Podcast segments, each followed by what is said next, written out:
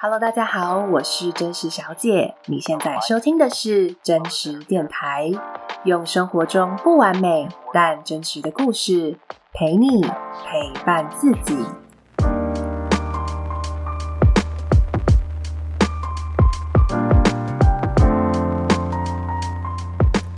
真实电台第十一集，自由工作者张西慈。茫然感来自于你真的开始探索你的人生。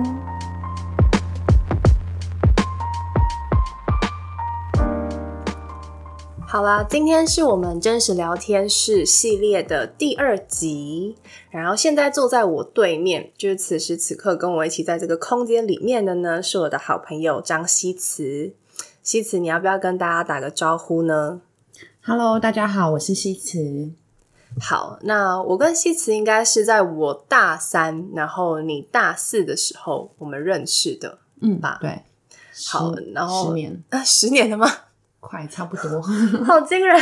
好，然后呃，我觉得我们从那时候其实就陪伴着彼此走过，比如说一起谈恋爱啊，不是一起谈恋爱，就是好像我们俩一起谈了恋爱一样，就是就是我们陪伴着彼此去度过我们彼此自己的恋情，然后一起创业啊，就是有各自的创业，然后到现在都是自由工作者，其实经历了的确是很多年的时间。然后我的所有的男朋友，应该你都。认识，对，然后之前一起创业，我们也很常在各种场合，可能一起演讲啊，就就会遇到彼此，然后也有一起去背包旅行啊，等等，嗯、就是透过你的亲戚在东南亚也过得很爽，对，反正我们就共享了很多，我觉得是蛮珍贵的记忆吧。然后现在也刚好我们是自由工作者，那我们之前也有一起创。就都有都有创业的经验，所以就想要来邀请来分享说，诶，这一路的历程可能有一些跟我相似，或者是不尽相同的处境。然后也想要请你来分享说，其实因为你在社群媒体上算蛮蛮活跃的，所以这些看起来好像很活跃或是很光鲜亮丽的背后，那可能会有一些你的挣扎，或者是低潮或脆弱等等。然后你应该也比较少，就是在一些场合里面比较主题性的分享自由工作者的这个主题吧？嗯，应该还没有，都还没有吗？嗯，好，那我们今天就来当第一个分享的地方。好，那嗯，首先呢，就是想要来问西辞，就是你是在二零一三年创立城市浪人吗？然后二零二零年，就是去年的二月，把城市浪人交棒出去，那、嗯、后来就成为一位自由工作者。对，那想要请你先回想一下，就是那个时候，你对于卸下城市浪人执行长的这个职位，然后要成为一位自由工作者，就是你的期待是什么呢？我其实应该是二零一八年底开始想到说，是不是要把机构，就是创业的机构公司交出去。那那时候会第一次有这样的念头，主要原因其实是因为那时候身体不太好。因为我那时候大概每一年都会看十二次左右的医生，就每个月都会看，然后每一次生病大概都是一个月，所以那时候我就觉得哦，自己现在才二十几岁，然后你的生病频率已经这么高了，那你就是三十几岁啊、四十几岁的时候该怎么办？就是你做了你喜欢的事情，但你可能不会做那么久，是因为身体健康不能够允许你做那么久。就当时有点像是突然意识到自己就是吃了这么多的药，然后看了这么多医生，有点不太正常。然后同时间那一年，我也看到了一些其他国家，呃，让我觉得很感兴趣的题目，就是因为出国关系看到了这些哦，原来国外也有我会有兴趣的事情。那时候才开始思考说，哦，难道我在台湾做这个创业，虽然也是我喜欢的事，但它也许不是全世界唯一一件我会感兴趣的事情。那我想要再去花时间找到一个可以让我兼顾身体健康也好，或者是我的生活品质也好，然后以及我的热情，就可能更贪心一点吧，想要找到这些东西的平衡，所以就开始觉得说，那我必须得放下去寻找新的东西，才有机会找到那个新的答案是什么。嗯，但是对于放下已经经营了这么多年的事业，嗯，对，然后面对未来的未知，就是你有没有什么？很挣扎，或者是担心、害怕的。其实我觉得蛮像很多，就是会特别老板，他们在创业到可能一段时间之后，或是二代接班之后，他们都会觉得哦，我有一个很大的责任。这个责任不管是我要照顾员工的责任，或是我要面对股东、面对消费者的责任，就总之你是你继续做这件事情，其实是被推着往前进的，你没有办法停下来，因为其他人期待你要往前进。那我觉得那时候虽然我创业可能也没有要养超级多员工，或者是哦，就是资本规模已经几千万也没有，但当时候确实还是有这个压力，就是觉得好像如果我今天停下来了，那一路以来支持过我的人会怎么看待他的支持这件事？好像我放弃了，我就愧对那些哦、从一开始到现在的支持。那我也会担心说团队内的伙伴怎么看待这个决定。所以那时候其实担最大的恐慌应该是对于这些呃支持过我或陪着我一起工作这些人，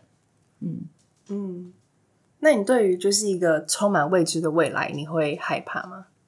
其实最一开始我没有打算成为自由工作者，我其实那时候交棒出去，本来就像刚刚说的，其实是我是蛮想要去全世界找找看有没有什么是我自己会很有热情的一件新的事情。所以本来的规划其实并不未知，我其实很明确的帮自己规划了一个完整去探索这个世界各个不同哦，我有兴趣领域的一些呃机构的规划。所以那时候是已经有规划，会觉得哦很有安全感，我知道我自己接下来这一年要去哪里做些什么事情。嗯、然后只是那时候因为疫情突然来临爆发的关系，然后原本的所有规划都不能。不，不能再继续下去，因为所有规划都跟出国有关，所以后来才从那个时间点开始烦恼，说天哪，我该怎么办？可是我已经交棒出去了，路已经开了，所以好像就头洗下去之后就不能回头。所以那时候其实是在一个已经把后路截断的情况下，那时候其实在已经把后路截截断的情况下，才开始面对说，哦，我现在确实是未知的，然后自由工作这个状态其实是我没有想过的。嗯嗯，所以有点像是半被推着成为自由工作者。嗯，应该就是你已经没有任何后路的情况底下，没得选，对，你就就开始要想，那所以你到底要干嘛？要干嘛？对，因为要是从一个失业的状态 重新定义跟决定我要做些什么事情。嗯，好，那我就接着问，就是因为你其实从去年二月到现在也过了一年多的时间嘛。对，那你现在的确工作形态是蛮像自由工作者的工作形态。那你可以先跟就是大家分享一下，你这一年多你的工作形态的转折，或是谈你的历程是什么？呃，我大概真的开始接案是从去年的大概六七月开始接案，嗯，然后接案到现在差不多八九个月。那这九个月里面，其实我的工作形态就分成，呃，因为都是接案嘛，但是接案也有不同类型的，就可能分成从比较大型的专案管理跟企划，到比较小的，可能包含呃文章的写作，或是一场或呃一个系列的工作坊跟演讲。那所以基本上，嗯、工作的形态还是蛮多元的，因为你有专案企划啊。有演讲分享啊，然后你可以写作，你可以主持，所以其实哦，工作生活我觉得是跟过去创业状态蛮接近的，因为我过去创业就要做这件事情，其实现在变成用我个人的身份去做这些类似的事。嗯，那收入我觉得蛮出乎大家想象，因为原本呃大家可能都会觉得自由接案工作者的收入会比较低。或者比较不稳定，但如果真的是这样，其实大部分人应该不会做自由工作者。我认识的自由工作者，其实单月平均月薪是高的，嗯，就是你真的能够成为稳定的自由工作者，他的单月平均月薪会是高的，因为它里面还有其他很多的风险。那所以伴随着风险，我们其实呃同时间是因为经济报酬确实也比较高。那所以里面呃，我觉得它能够有高薪的原因，是因为它里面全部都是知识劳动，就是你需要。创造出很高的价值来解决各种机构的需求，你才有办法拿到高的薪水跟报酬嘛。嗯。所以我觉得里面就会很吃，你要在很短的时间内做出很高品质的产出。那意思也就是你在其他看起来没有在工作的时间，所谓的下班时间，就没有在做其他事情的时间，你基本上就要很明确能够让自己在。你想要增进的领域上面有比较明显显著的进步跟突破，嗯，我觉得是蛮难的。那你你有比较没那么累吗？我觉得有啊，因为其实像我刚刚提到的，因为呃，我开始工作形态都是接案嘛。那接案跟我以前的工作有一个很大的差别是，我以前的工作是管理职，所以我基本上每一秒钟都要思考很多不会结束的问题，就包含人会不会离开啊，有没有能够找到新的业务跟新的案子啊等等，这种这种问题其实是不会结束的，它每一天每一秒都可以烦你。可是接案这件事情其实是有明确的起气时间的，对。然后，所以我其实是可以很清楚知道，我案子做完了，我可以休息一下。那下一个案子，我其实是有充分的时间可以完成的话，我就可以放假。嗯，那我觉得这是一块。那另外一块是我自己还蛮有意识的，让自己在做一些事情的时候，不要把规模扩得太大。嗯，这其实有点好笑，因为就是大家都会觉得，哦，我们应该要做大事，就是要做很多很了不起、很伟大的事情。那自己在过去这一年也有想到一些项目跟计划，可是我就会蛮明确的一直跟大家也跟自己说，就是我现阶段其实没有想要在成立，立刻成立一间公司，因为刚从一间公司出来嘛，就没有想要再立刻成立一间公司。那所以我自己会蛮有意识的是把一些可能比较大型的工作项目再去找适合的合作伙伴，而不是自己呃又是一个自立门户，然后再把自己推进一个管理的那个。不会结束的那种压力里面，所以算是蛮有意识的在，嗯、呃，选择跟控制自己的工作的形态跟样态。嗯，其实我觉得我蛮有同感，就是我之前可能自己创业的时候，或是我当全职工作者的时候，我好像都会有种，我把我自己全部就是放进这个地方，然后你会有很多的那种，就是因为我自己也都是管理职嘛，所以就是会有很多。无形的压力一直存在，比如说你的团队，如果你跟他就是有什么关系闹不好啊，或者是他能力一直没有成长，其实你自己压力蛮大的。嗯、但我现在开始接案之后，就会发现那个权责归属非常清楚，然后什么时候要完成什么事，我做好我的事，没错，我就觉得天哪，就是哦，完全不一样的感觉，变就是哦，原来天气这么好，这样 对，就是那个感觉，我觉得是蛮蛮不一样的。但是我觉得，当然成就感上，我觉得会有点差。对，就是当你真的全心投入那个成就感，跟你做完一个专案成就感，我觉得是有一点不太一样的。嗯，我觉得其实成就感这件事情是一个很多人工作下去的动力，但对我来说，呃，学习这件事情其实是我比较大，比起成就感这件事更大的动力来源。所以我其实会蛮清楚知道，现在工作形态给我更多学习的机会。嗯，但以前的工作形态其实是在我已经会的事情的范畴底下继续营运那些我仅仅会的一些东西。嗯嗯嗯。那所以其实我觉得要回归到每一个人到底你工作期待最后得到的是什么？那我如果像我是更希望有学习感的，做这种自由工作，然后你可以给自己有更多时间去学习，我觉得是蛮幸福的事。嗯嗯嗯。就是有种你的 output 跟 input 就是输出输入，对，要要要更平衡。好，那我想要再接着问，就是你这一年多，你有没有经历一个就是你最就是低潮、很崩溃的时候，或者忧郁的时候？嗯，其实如果但一，我相信每一个人一整年都有一大堆崩溃跟低潮的时候，但如果要讲是跟工作有关，应该是在。哦、呃，自由接案开始之前，就是我还没有很确定是不是要接案，那其实就是失业状态底下的茫然，就是你不知道自己可以做什么。然后你曾经被人家认为哦，你是一个 leader，然后你现在就什么都不是。然后那个时间点大概有一个半月左右，一个月到两个月左右，其实我是非常非常不确定自己现在又不能出国去做那些原本规划去国外探索一些项目的。呃，就是这样子的，原本的 plan 就不能做嘛？那你又没有任何新的 plan 可以补足那个当时候的空白？然后你每一天在家里面就是跟米虫一样，就是你没有收入，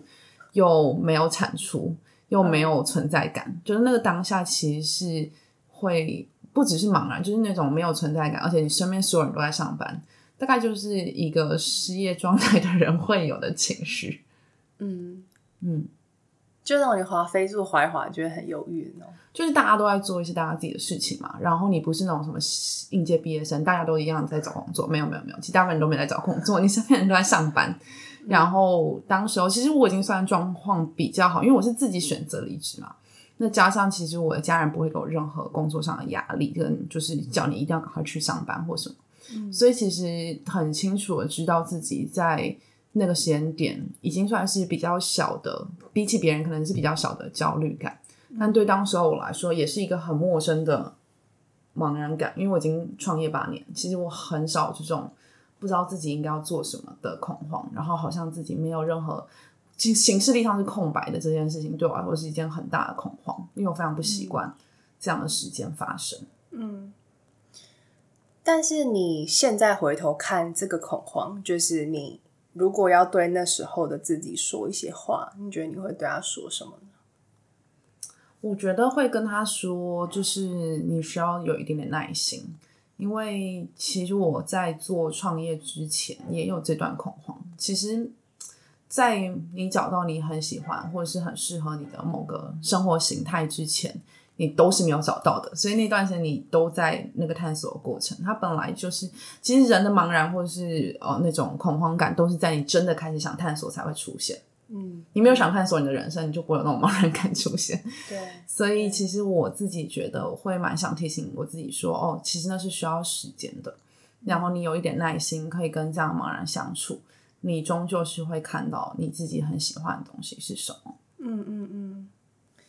那我想要延伸来问，就是因为像我自己在不管是创业，然后来呃找工作，然后到现在自由工作者，就是我觉得我在不同的生命阶段，虽然在做不同的事情，可是我都一直在会回来面对自己生命的课题。然后比如说像我的课题是，我会在面对我的自卑，也就是说我其实对自己要求很高，然后我就同时又觉得自己就是一直都很不够，然后做的。不是我自己期待的样子。然后我知道，其实你也是一个自我要求蛮高的人，然后也会比较在乎其他人的评价。那你觉得你自己的生命课题是什么？以及就是这个课题在你成为自由工作者这段时间，它扮演着什么样的角色呢？嗯，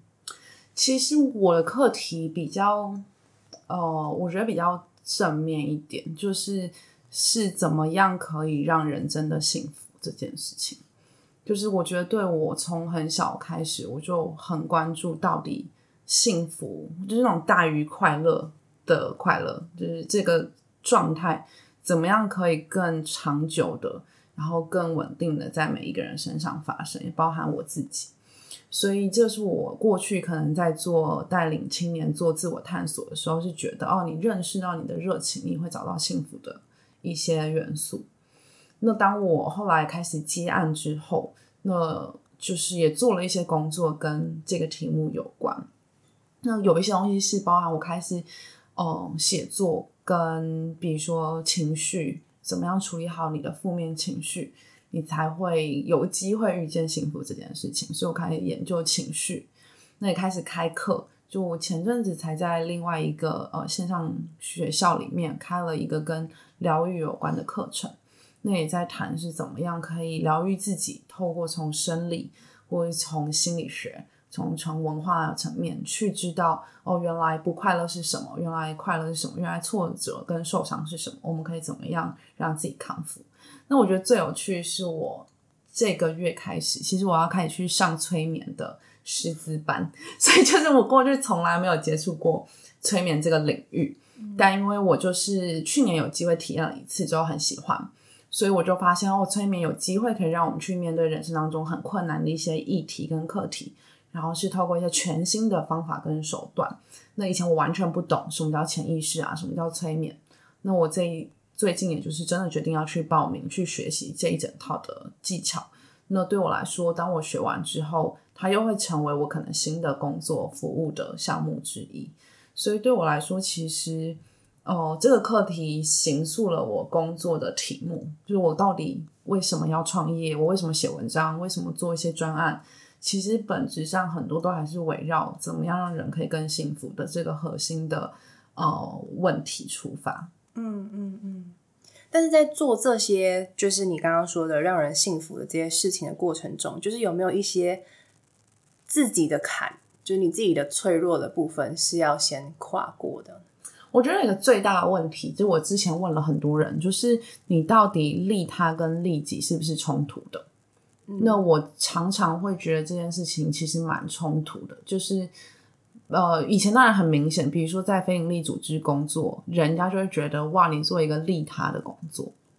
那所以我好像就是相比我去选一个高薪的工作，我做的工作好像比较利他，比较没那么利己。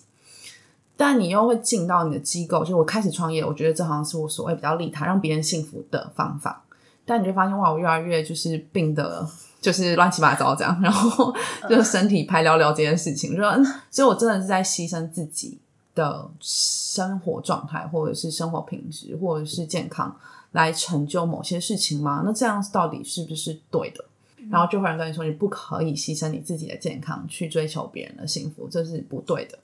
或是乃至于你在追求别人的幸福的时候，你是因为希望每一个人都能够幸福，所以做这件事。那你自己的幸福为什么那么不重要？嗯，就是你自己难道不是所有人的一一份子吗？就显然是嘛。所以你只是好像没有把你自己当成你在服务对象里面的一员在看待。所以其实后来也都会一直在反思说：哦，我到底可以照顾自己，或应该照顾自己多少？因为我自己一直也都觉得。在谈幸福的时候是全人类的事情嘛？那你会不会过度偏向某一方？你太照顾自己，乃至于都没有看到别人的需要，你会不会其实不需要这么多，但你去要了太多？嗯，其实我觉得是有蛮多人像你这样的状态，就是呃，你会挣扎于我到底做的事情是要我得到比较多，还是我贡献比较多？嗯，就像我自己，就是会很想要贡献，可是贡献到一个程度，你就会觉得天哪，我真的没办法，就是我连我自己都顾不了，我要怎么去贡献？嗯，对。可是我觉得，但是我觉得某种程度贡献出去，或是帮助别人，又是我们继续前进的一些动力来源，嗯，对啊。所以我觉得这个探索的过程中，或是定位自己的过程中，嗯，有我觉得有可能你我们一辈子都会面临这样子的挣扎嘛，或是平衡。嗯，对啊，那那那如果就是嗯，能够给就是一样有这样子的处境的人的一个建议的话，就是你会给他们什么样的建议呢？我后来其实因为我是认真的问了一些我身边在赚大钱的朋友，跟我认认为我身边刻意不去赚大钱，嗯、然后牺牲一切，我觉得很牺牲一切的朋友，说那你们觉得幸福是什么？然后我后来把它写成文章，然后我在那个撰写的过程当中，我发现有一个解释我非常喜欢，就是他是人生百味的阿德，就是他们的共同创办人说的，就他认为他研究发后来他觉得幸福其实是关系，一个深化的关系，意思是说，哦，以他的工作为例，他其实是做街友服务的，那最直接的问题是你今天吃大餐。的钱为什么不拿去继续服务街友？嗯，还是你应该要就是你应该跟街友吃的一样，还是你应该只可以在你这么晚呃认真的服务街友之后，跟你的好朋友去庆生吃大餐？这是他工作里面会遇到所谓利他跟利己的冲突。那大家后来就会发现，他就不是在自己在那边想说到底怎样的付出跟得到是平衡的，而是回去问。这个街友说：“那你希望，你希望我能够为你做什么？那为什么你会这样希望？然后，如果我只能给你这样的话，那你觉得怎么样？嗯，然后去透过把这些一般人根本不会去问的问题，就是一般人不会问你说：‘哎，那我给你这样，你觉得可以吗？’我们就会自己猜测对方想要怎样，要给了一个我们觉得可以给的。但他会觉得真正的深化关系是好好去面对那一个，呃，我们两个。”能给的跟能要想要的大概是不一样的状态。然后你看完这样子的现状，你有什么感觉？然后我有什么样的感觉？然后如果我们真的没办法完完全全 match 到，比如说街友也很希望跟我一起每天跟我一起生活，我可能没有办法做到，就是让你跟我一起回家睡，跟我一起去吃饭，跟我一起去见朋友。那我们可以一起，很遗憾我没办法做到这么多，但这不代表就是我不爱你。嗯嗯，就我觉得那个他在谈关系的深化，其实是真正幸福感的来源。就是我们透过能够直接的去讨论这些问题，我们的关系是很有深度的，因为我们可以很诚实的面对这些很难讨论的议题。嗯，那那样子的关系就会成就你生命当中的幸福感。所以问题其实完全跳脱我原本想的利他利己的那一个呃两呃，好像零和游戏。比较像是，我们就一起去看待所有我们能给的、能要的，你给我的，我给你的。把所有东西摊在对方面前，很诚实的去讨论这些事，反而就已经是幸福感的来源。嗯嗯嗯。好，我觉得其实就是我觉得有点回到嗯，当初就是真实电台我们想要成立的一个初衷之一，就是我们很希望大家可以很真实的去面对自己或者面对他人。然后我自己是觉得，当两个人或者说两个生命，他可以很真诚的去让他知道说我现在。比如说我真的受伤了，或是我真的很需要什么，然后另外一个生命他也可以说，但是我很想给你，可是我现在我真的没有办法。就这种很，因为我愿意信任，或是我很开放的去，很真实的让你知道我现在的状态，而产生的这种很真实的连接，是会让你觉得，我不知道那个叫幸福感，但我觉得这是一种开心或者是很踏实的那种感觉吧。嗯，对啊。然后，嗯，因为时间的关系，所以我们没有办法，就是让西辞继续的 分享你更多的故事。但是，我觉得我很很喜欢，就是最后回到的是，我觉得不管是面对自己，或者是面对他人，或许让自己有幸福感的前提，也是你需要很真实的去面对你自己。嗯，就是面对你自己，你到底需要的是什么？然后，同时你在帮助他人的时候，有一个很重要的事情是，你要去知道对方真的需要的是什么。嗯，对，然后去很坦然的去沟通，我可以给你什么，不能给你什么。那只要大家都可以接受，而且是很开放透明的，就我觉得它就是一件就是很棒的事情。好，那